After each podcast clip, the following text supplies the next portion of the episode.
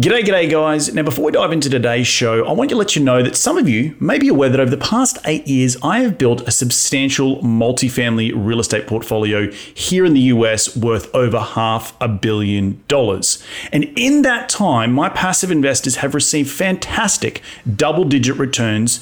And now you too can invest directly into my deals for as little as $50,000. So if you're an interested investor, head over to reedgoosens.com to find out more. That's reedgoosens.com. Now back into the show.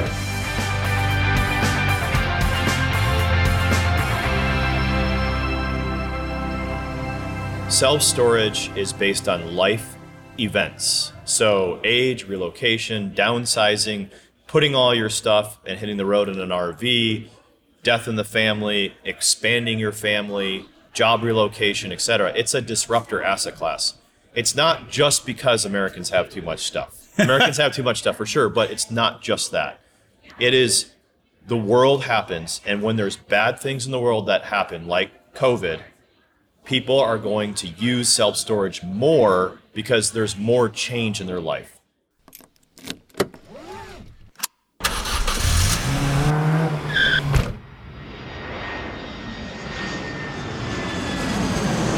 Welcome to Investing in the US, a podcast for real estate investors, business owners, and aspiring entrepreneurs looking to break into the US market. Join Reed as he interviews go-getters, risk-takers, and the best in the business about their journey towards financial freedom and the sheer joy of creating something from nothing. G'day, ladies and gentlemen, and welcome to another cracking edition of Investing in the US podcast from Los Angeles. I'm your host, Reed Goosens. Good as always to have you with us on the show. Now, I'm glad that you've all tuned in to learn from my incredible guests, and each and every one of them are the cream of the crop here in the United States when it comes to real estate investing, business investing, and entrepreneurship. Each show, I try and tease out their incredible stories of how they have successfully created their businesses here in the US, how they've created financial freedom, massive amounts of cash flow, and ultimately create extraordinary lives for themselves and their families. Life by design, as I like to say. Hopefully, these guests will inspire all of my cracking listeners, which are you guys, to get off the couch and go and take massive amounts of action. If these guys can do it, so can you. Now, as you know, I'm all about sharing the knowledge with my loyal listeners, which is you guys, and there's absolutely no BS on this show, just straight into the nuts and bolts. Now, if you do like this show, the easiest way to give back is to give us a review on iTunes, and you can follow me on Facebook and Twitter by searching at Reed Goosens. You can find the show wherever you podcast on iTunes, SoundCloud, Stitcher, and Google Play, but you can also find these episodes up on my YouTube channel. So head over to reedgoosens.com, click on the video link, and it will take you to the video recordings of these podcasts where you can see my ugly mug, but the beautiful faces of my guests each and every week. All right, enough out of me. Let's get cracking and into today's show.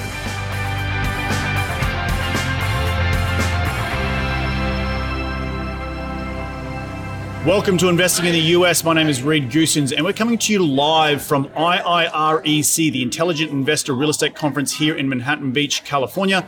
And today I am sitting down with Ryan. Ryan, welcome to the show. I haven't seen you in a little while, but you have not actually been on Investing in the US podcast. So no, I haven't. Yeah. So welcome. Thank you, Reed. Appreciate you having me, mate. I've known Ryan for a little bit of time now. He is with Spartan Investments. They are self-storage operation. We're going to talk a lot about how they've scaled from nothing over the last couple of years and what they're going to be doing coming here into 2022.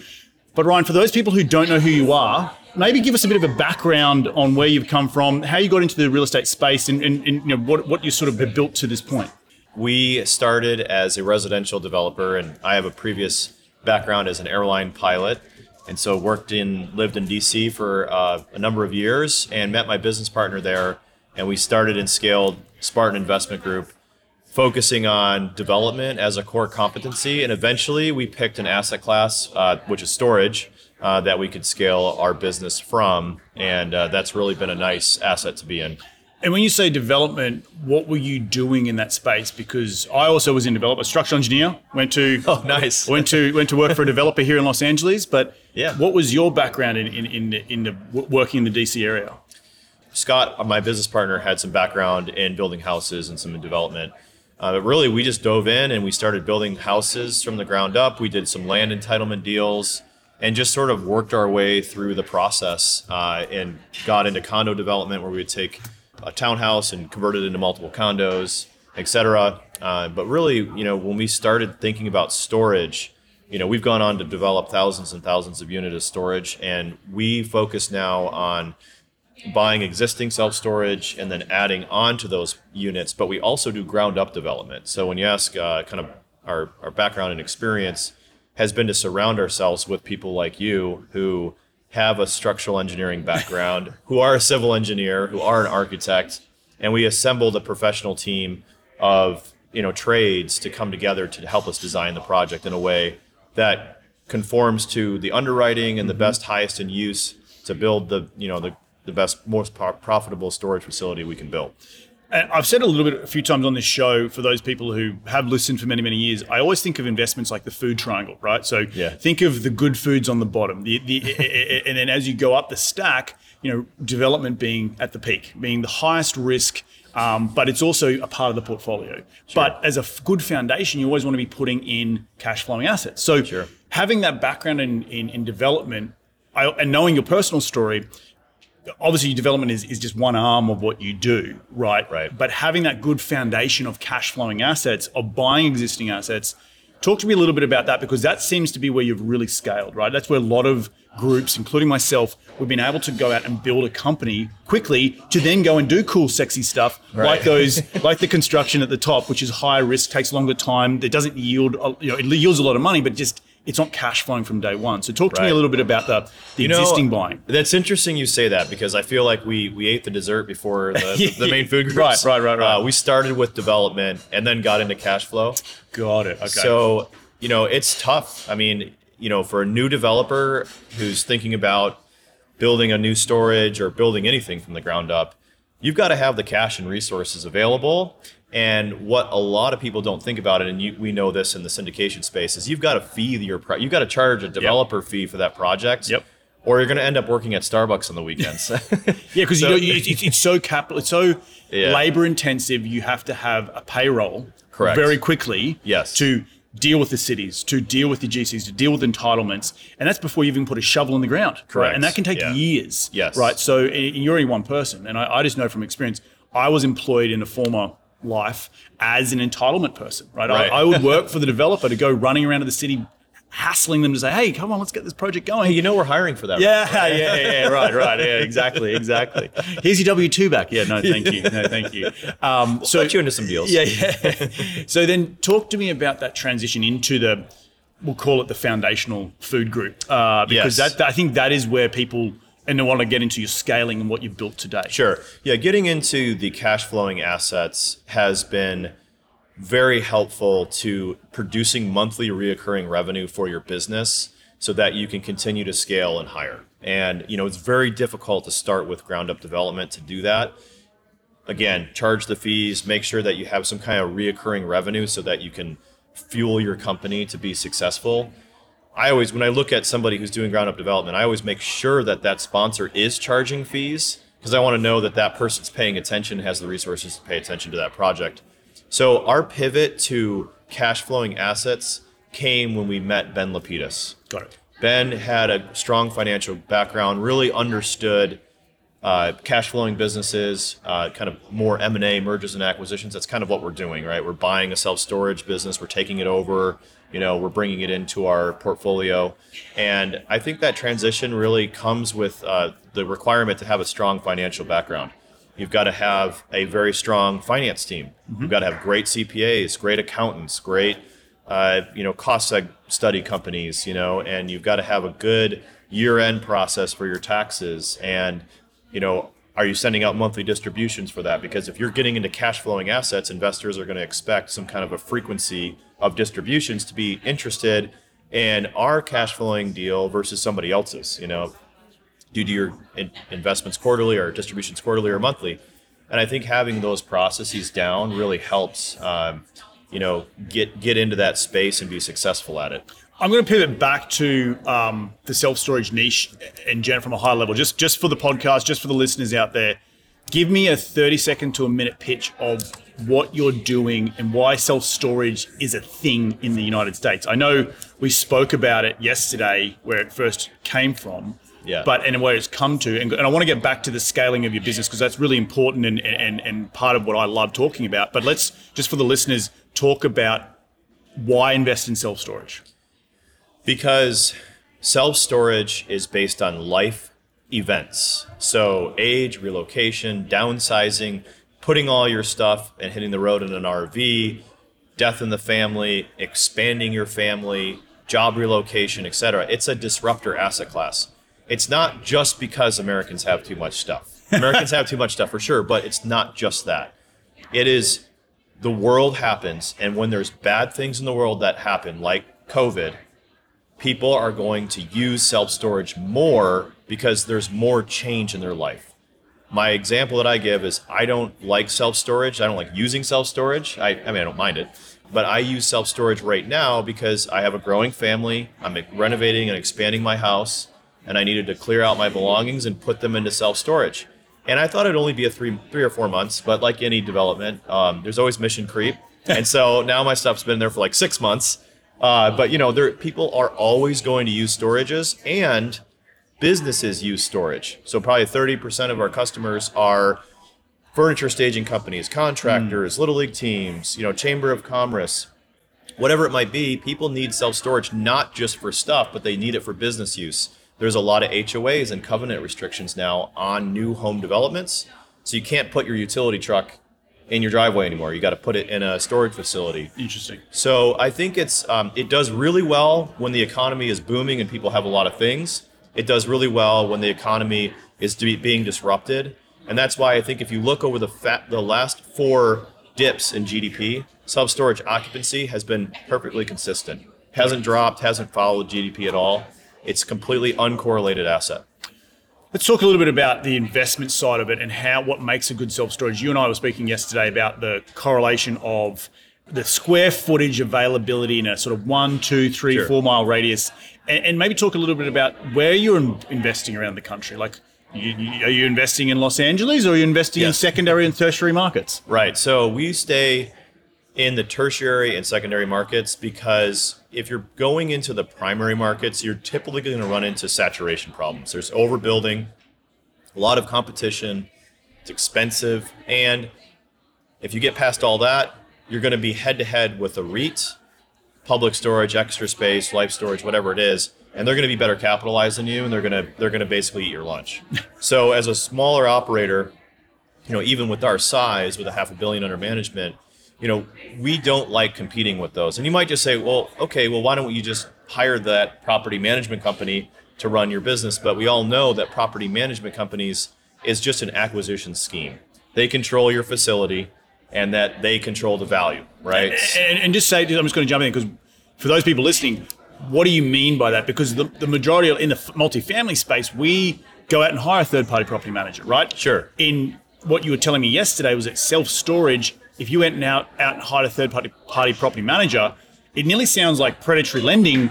That they're sort of, it sounds good, great. You're going to manage my asset for me, but actually, tell the example that you were talking about. Yeah. So you know, and I'm not talking about smaller property management companies and the kind of the one-off stuff. There's definitely property management companies out there that are well-intentioned, but what we saw through the pandemic, a very large self-storage company, I won't name them by name.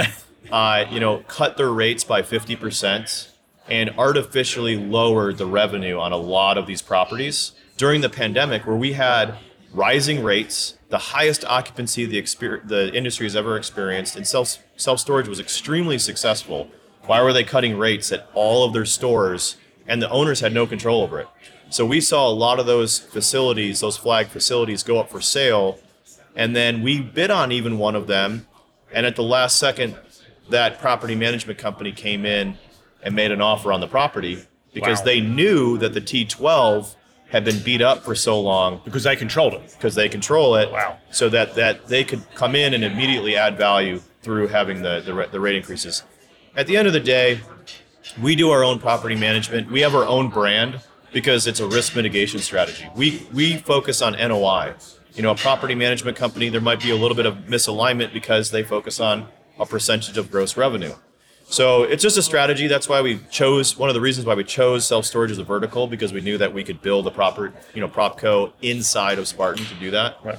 And other than that, I think it's just, we control the whole process, and it helps with the investor experience because we have a little bit more say over. You're very integrated. Exactly. Yep. Talk to me about the metrics of that self-storage we were talking about yesterday the price, not price per pound, the self-storage requirement per person in an area. So when you go into these secondary and tertiary markets, what are you looking for in that metric? Sure. So the easiest way to explain this is in the United States, the average square foot per person is about 5.2 or 5.4 per person. So let's just use some round numbers to make this easy.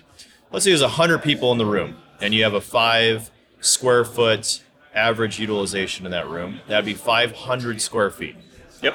Right. And let's say that there was 300 square foot facilities around that room. Well, your unmet demand is 100 square feet. Right. So then you have to look at, okay, how many square feet do I want to build, and do I have the demand to go into that market? So when you look at self-storage, if you're in Indianapolis, or Indiana where they have basements, the square feet per person may be a little bit lower on the saturation. Right. But if you go down to Texas where there's no basements, the saturation number might go up into the 20s. Right. So when you look at a property, you can't just say, well, the national saturation is 5. You're saying it's 20 down here. That seems very oversaturated. Right. It really depends on the market. So you've got to look around at the surrounding cities, get benchmarks that provide you with the demand, and then see what the demand is at your subject site and what people are using in your market to determine an over or under supply of storage. But really, we mystery shop all of the competitors. We look at all the pricing. We try to make sure that we understand the whole market, do a whole feasibility study to make a conclusion. That demand number isn't just the conclusion. There's many factors that play into that number, other than just the saturation number. It's just a good, kind of pulse. Sure. So just to repeat it for the listeners, if you're in an area, if you're looking, let's just choose anywhere in a 5 mile radius. You have 10,000 people who live in that area, and you might have 5.2 need of square footage per person. So you're going to have 10,000 times 5.2, 50,000 square feet need. You then would go in and look at all the self-storage facilities in that 5 mile radius, and you would deduct and then see whatever the delta is. If you had 4 10,000 square foot storage facilities, well, you know that there's a delta there of a 10,000 square feet that needs to be filled. So with that being said, are you building or are you buying existing when you look at that, if there's a discrepancy? Sure. So no matter what we do, we always do the study. Yep. And I will say that we've done the study and we found that the study didn't match reality on both sides. Wow, we have so much unmet demand in this market. We're going to kill it. And it goes okay. Okay. Sometimes we say, oh my gosh, we wouldn't do that property because it's got bad demand numbers, and we'll look at it and we'll find a story. Maybe it's a really bad operator or just a really, maybe we just don't have good data. Sometimes there's gaps in data. It's not perfect. So if you can find a story, sometimes it works out a little bit better. So that data is just kind of where are we at? And there's a million different ways to manipulate that data. And I really wanted to stress that. Right. You mentioned radius, 1 mile, 3 mile, 5 mile radius around a storage property. That's as the crow flies. Right. So what we do, what makes us unique is we actually paint a drive time map. I like that. Right. Yes. Because if there's a lake there, you can't capture those customers on the 3 mile circle because it may take them an hour to go around the lake or half, whatever it might be. Right. Yeah. So, that number is, so if you shift it to a radius look versus a drive mile time, look, your numbers are going to change. Right. And if you use, which city should I benchmark? Should I use those 3 cities or these 3 cities? That city is like way over here. This city's way over here. So again, you make small little adjustments to the data, and you could get a wildly different result. Right. So we're constantly looking at that. So we send our team there. I mean, that you have to have your team. You have to have boots on the ground. You do the desktop study, sort of get a preliminary look, and then you go see what's happening. You go look at the vintage of your comparable. facilities. There's all these different things you have to do to make sure that, hey, this matches up or this makes sense. Sure. I love that. I'm very data-driven. So what other, coming from the multifamily space, there's a lot of data out there, CoStars of the world, Aciometrics. I assume they have that in self-storage? Absolutely. We're CoStar customers. You can look at Radius Plus as a metric.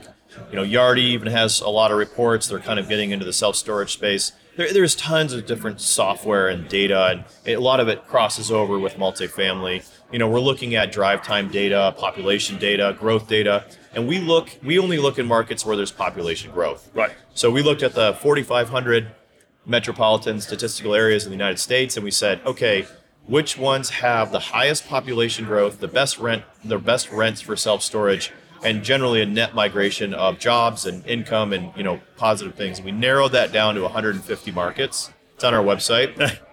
And that's where we look. So, you know, we don't look in Michigan. You know, we don't look in most of Ohio, with the exception of maybe Columbus, because most cities are shrinking population in the state. You know, we don't look in, you know, New York, you know, or Jersey. I'm not saying that there's not a good, you know, product there. Yep.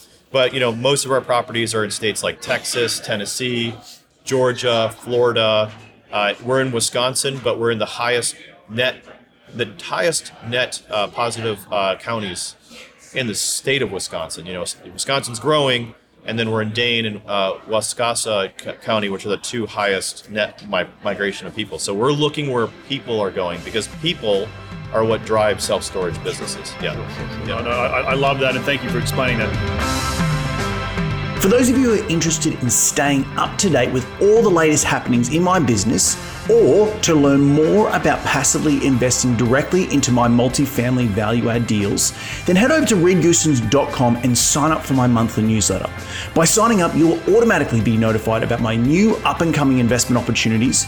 You'll be able to stay up to date with all the latest real estate news here in the United States and much, much more. So head over to reedgoosens.com and sign up today. Now back into the show. Let's now pivot into the growth of the business of Spartan Investments. Sure. I've known you guys for many, many years. I know Ben quite well, one of your founders. Talk to me about the growth, because you're at $500 million right now. I know in the beginning, maybe like all of us, starts a little slow, but now you've got a lot of employees, you're vertically integrated, you've got your own property management company, you've got your own construction company. How has that been, and what investments have you had to make over the years? Because we were talking yesterday a little bit about your acquisitions team. But maybe just from a 30,000-foot level, how's the growth been over the last 4 or 5 years? Yeah, so I would say there's been a couple of ingredients. The number one is culture. Yep. You know, mission, vision, values, and focus on culture and making that the number one important thing. So whatever that might be, you know, at our company, we have a saying, invest in our values, and our values are driven by our grit.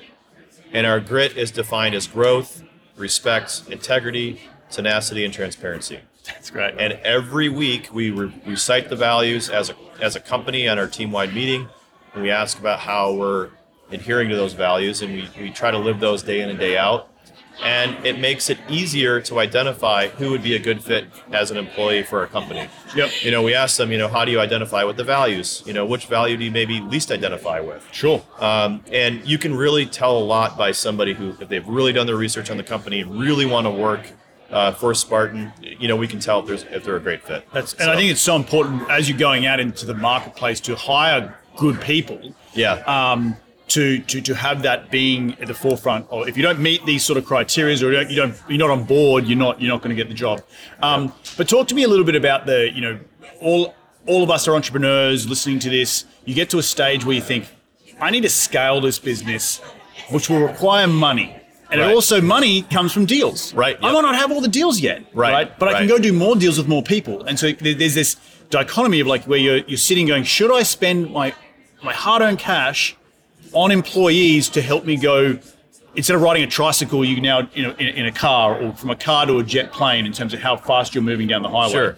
Talk to me a little bit about that and that decision in your organic growth. Yeah, so I'll speak about it personally and then as a company. Yeah. So for me, I've always been a deal guy, you know, and that's how we all are, right? We get into this business because we hear about somebody buying a multifamily building and making lots of money or whatever it might be, and you just have this endless pursuit of doing a deal, and you do all this work, and maybe you do a lot of work for a couple of years and you don't get paid very much, and then finally it pops and the last thing you want to do is go, okay, here you go, employees, right. and then try to get more and scale. So it's really difficult, and there's a lot of friction among your business partners, your employees, your work-home life balance. I mean, it's not easy, Yeah, no, I know. and it's a real struggle. So I feel like, with this syndication model and the way we've structured our businesses, it's really helpful to have acquisition fees. Yep. Because, you're spending your acquisition fees on making strategic investments in your company, which is hiring people. It's building an office space. It's sending people to conferences. It's advertising, right? So all those things that you spend money on, it's no longer about you being savvy in multifamily. It's you being savvy in making strategic decisions in your company that will fuel its next growth. Think about, we just read the book, the whole company read the book, Who Not How. Mm-hmm. That was kind of our latest book. And, my biggest struggle is, well, how do I do that? How do I go about, building a big capital program or finding lots of deals or hiring lots of people? But really, that's not the right way to think. You need to be thinking about who do I need to find to help me build my HR program, which we just brought on an HR specialist to help with our hiring, our marketing, who do I need to help, so we brought on a director of marketing who has experience, building brands. But this all costs money, right? And in the beginning, so tell me about that first dollar that you reinvested. We invested the first dollars into accounting, okay, and marketing. Yep. So we had operations already in-house, right? So we had, Scott and I, Scott being our CEO, setting our strategic vision, building the company, having that focus, and on development and building stuff. He's really good at that. So Scott that was kind of his thing. Ben, finance, CFO, underwriting, acquisitions, sort of that whole, more of like a CIO in a multifamily space, just kind of that whole well-rounded asset management, et cetera. Yep. We had Jackie, who was focused on operations and, hiring people and, monitoring. This is in the property management side? Yes. And then we had Lindsay in the business intelligence side, and then I was in the capital raising side. So now we're like, okay, we kind of had that. All seats were full, I should say. Yeah, sort of at the leadership side, right? And then it was like, okay, what do we need help with? And it became very clear that we needed the finance, bookkeeping. And you have two types of finances in this business, corporate finance and property level finance. And you need to make those delineations very quickly and delegate, okay, we need a property level accountants and accounts receivable and payable, maybe even a controller. And we also need corporate finance. How are we doing as an organizational unit? Because that becomes very important when you scale employees. Sure. You need to have payroll. You need to make payroll, right? So I think that strategic investments in employees that are in finance and accounting is very beneficial. I think that's the foundation, because think about it. If you don't have clean books, if you don't have tax returns done, if you don't have reconciliation correct, you can't get loans. Right. And when somebody's looking at your company to invest or whatever, it really can get messy in a hurry. So once you have that down, you have some operations and deal finding and all that. The next person is marketing. Marketing at the property level, marketing the company. Yep. So, and really, we made, more, as we started it, and then it kind of scales from there. You start putting the building blocks in place, right? Like, okay, now we have all this. Now we have more properties in our portfolio.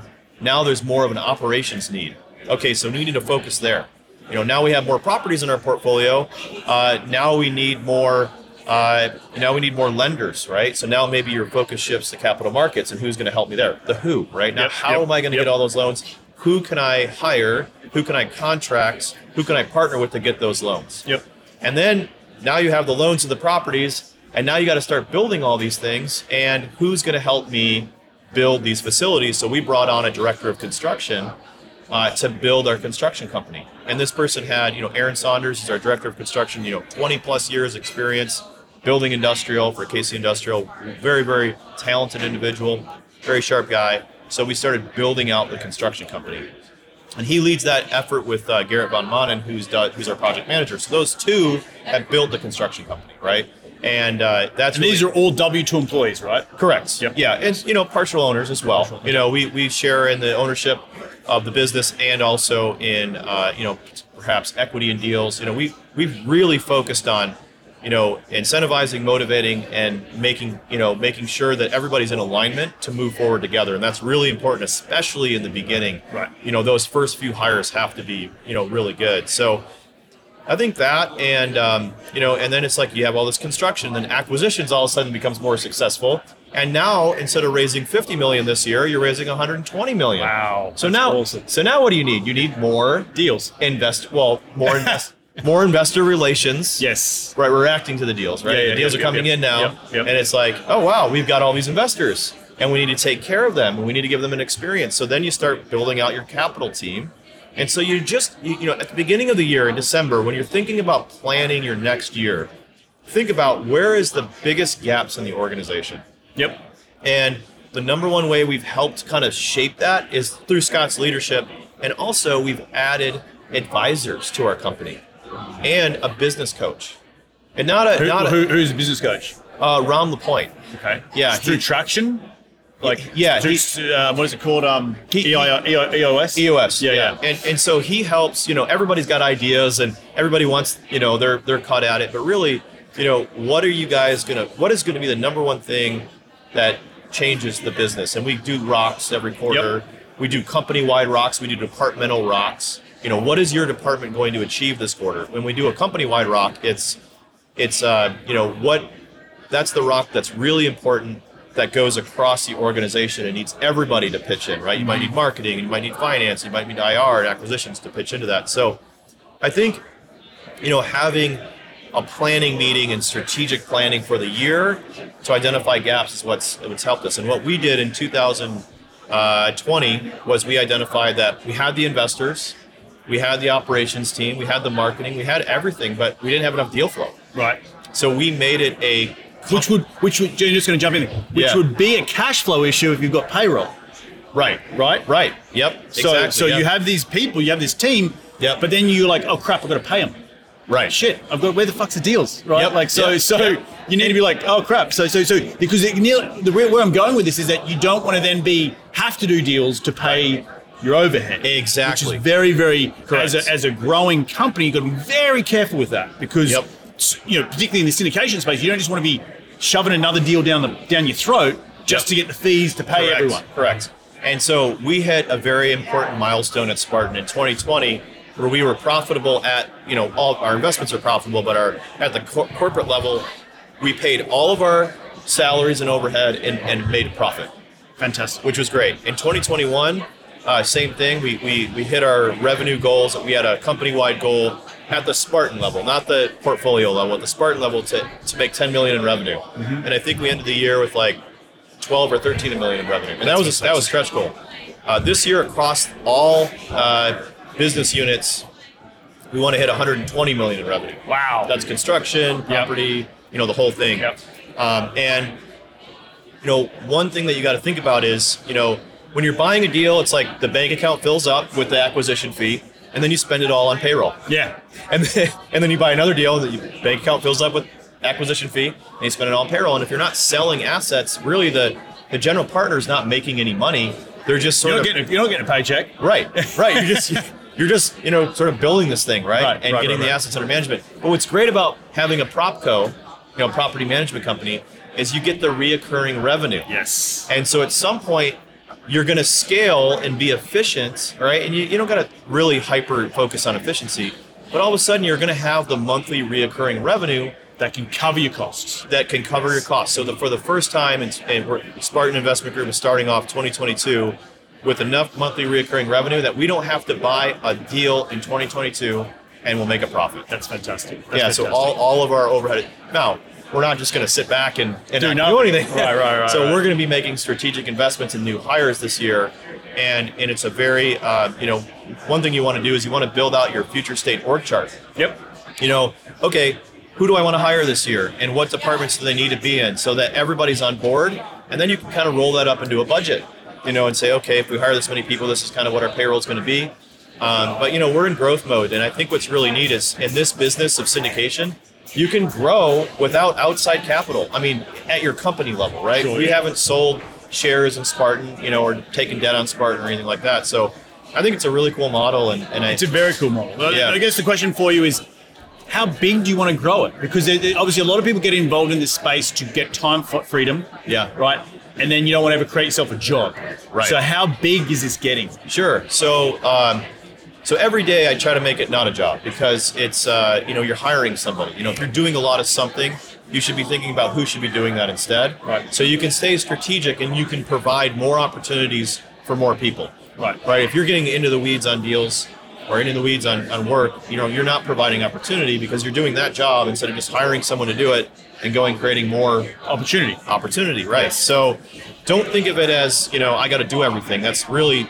It's hard for me because I'm a hardworking guy, so I want to do everything myself, right? And so it's you know, that 80-20 rule's like, oh, fuck it, I'll just do it myself. Right, you know, like, right. Yeah. It's going to take me so much time to teach you. Like, right, oh, just give it to me, I'll do it. You know, and, like, and I got to slow down and tell myself it's worth it. 100%. It's definitely worth it. Yeah, it's worth it. It's very empowering to somebody else, and it's worth it for me. So where do we want to go? Our vision is to enrich the lives of anybody that works for us and all of our investors. Anybody who's in the Spartan tribe we're going to enrich their lives. And that means many different things to many different people. So it's, you know, it's someone buying their first home as an employee, you know, it's an investor becoming, you know, a multimillionaire. You know, it means many different things to many different people, but we've summarized our big, hairy, audacious goal of long-term is we want to touch 100,000 investors. Wow. So, you know, self-storage is our thing. We're going to continue making that our vertical. We're going to focus on it. We're going to be good at it. But at some point, the portfolio might sell. It might turn over. It might turn into something else. We want to go into different verticals. You know, we want to go into private equity. We want to go into, maybe we'll go into multifamily or office or industrial or life sciences or whatever it might be. And but we know that having an investor base is what gets you there, because if you have the money, then you can build the company. And I think there's a lot of debate about what comes first, the money or the deal. Right. And I think hands down, unequivocally, it's the money, because if you have the money, you can hire these people. Right. If you can hire these people, then you can get the acquisitions team.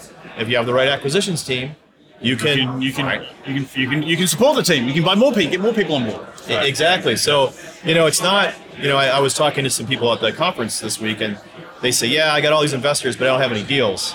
And I was like, well, how much could you raise right now? And they're like, well, I don't know. And I'm like, okay, $1 billion portfolio lands in your lap. It's yours for the taking. Can you do it? No. Okay, well, money's the problem. Right. Because what if that deal, I mean, it's unlikely, but what if that happened, right? So I think if you just focus on building your investor network and building your company to buy assets and to manage and to run, I think you're always going to have that ability to scale and grow. Yep, I completely agree. Yep. As we're going to wrap the show up, one last piece of advice you can give to everyone listening who wants to get to your level, what is it? So we do strategic planning every 3 years, and if you want to download a copy of our strategic plan, I highly recommend you build one, and that will help guide so many things. Scott, his background in the military, you know, helped us build that strategic plan through the military strategic decision-making process, and you know he put that together. And so if you're just getting started raising capital, or if you're not really sure where you want to go, going through that strategic planning process will help investors come into your network because they'll see that you have a vision, and it'll help guide where you go over the next few years and keep you straight on the straight and narrow, keep you focused on what's important. Love it. And we're getting a bit of background noise here, so sorry for everyone on Instagram and listening to the show on across all the platforms. But Ryan, where do people go if they want to get more involved in your sphere? Where can they reach you? Where do they go?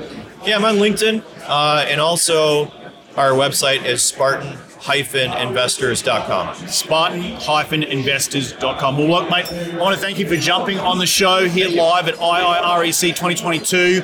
I wish you all the best. Thank you. And I'm just pumped and excited for you to see where you're growing and to know where you've come from, because I think that's really, really important. So Again, thank you guys for tuning in to continue to grow your financial IQ. It's what we're all about here on this show. If you do like the show, give it a 5-star review on iTunes. And we're going to do it all again next week. So remember, be bold, be brave, and go give life a crack.